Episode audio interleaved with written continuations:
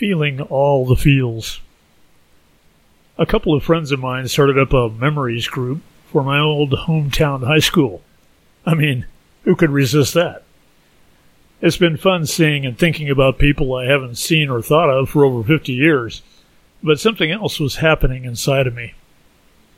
With some casual searching, I was able to find my high school yearbook and realize that I had never bought one at the time, nor was I interested. My senior year of high school was fraught with emotional intensity, raging hormones, and rebellion, so the last thing I wanted was to remember it.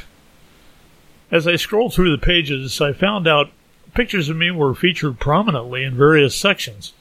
Speakers Club president, thespian, I played Willy Loman in Death of a Salesman, various choirs, the school newspaper, commencement speaker, and even the radio internship I did. Yikes, I was busy. And you know, all I remember from all of that was how unhappy and depressed I was. Now, 50 years later, I see I was having the time of my life.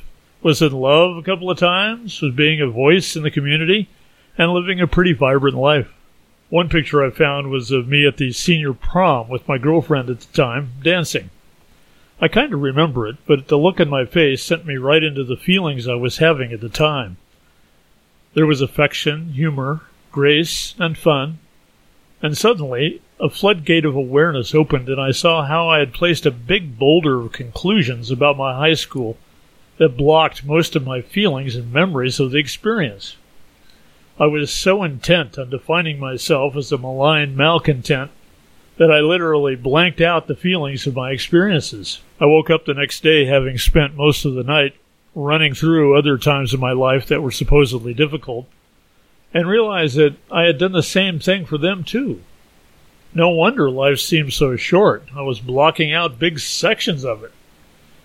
Last year, my brother had sent me some VHS videos to convert to digital formats, and one of them was about my visit my wife at the time and I had made to my brother's house in the Los Angeles area. I did not remember any of it. All I remembered of that general time period was how unhappy I was and how badly I wanted out of my marriage. I figured out I had canceled out all my other experiences and feelings in favor of my feeling of unhappiness. I did slowly recover some of those memories, but my state of mind wasn't allowing me to feel my life. And this brings me to my point, finally. With all the turmoil lately with pandemics, riots, and fake news, it's easy to draw a quick conclusion and then rapidly find evidence to support that conclusion at the expense of really seeing and feeling what is actually going on. The feelings we have about an issue are very often driven by our past experiences that in turn frame that issue within a very narrow aperture of awareness. We see pictures of events and adopt other people's interpretations of those pictures depending on how we want to feel about what is happening. A friend of mine made a great point everything is conspiratorial when it comes to controlling the narrative. The real conspiracy is diverting your attention from what you are actually seeing and feeling. Buzzwords and memes are carefully constructed by social manipulators to create emotional narratives that try to hook us into negative feelings and memories, when instead a few minutes of stepping back allows us to experience the feelings of all sides and then put things into the positive context we would like for our own life experience. If things seem hopeless, then you can be sure someone is benefiting from that hopelessness. If you're angry, someone is using that anger for their purposes.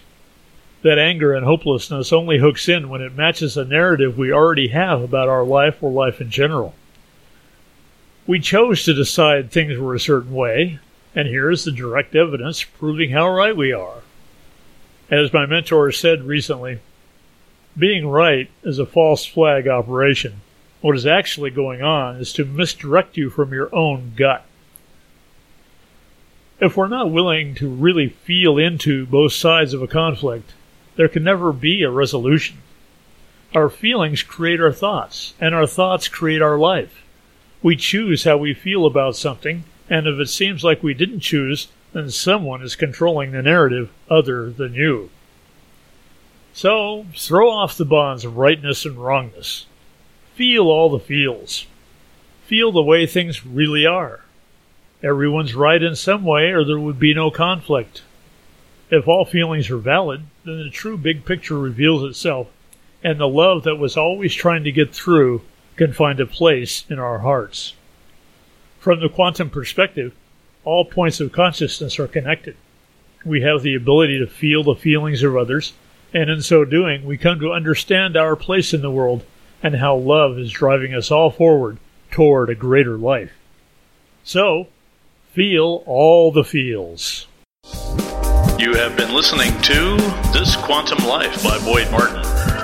Brought to you by the Quantum Health Newsletter from Pure Energy RX. www.pureenergyrx.com.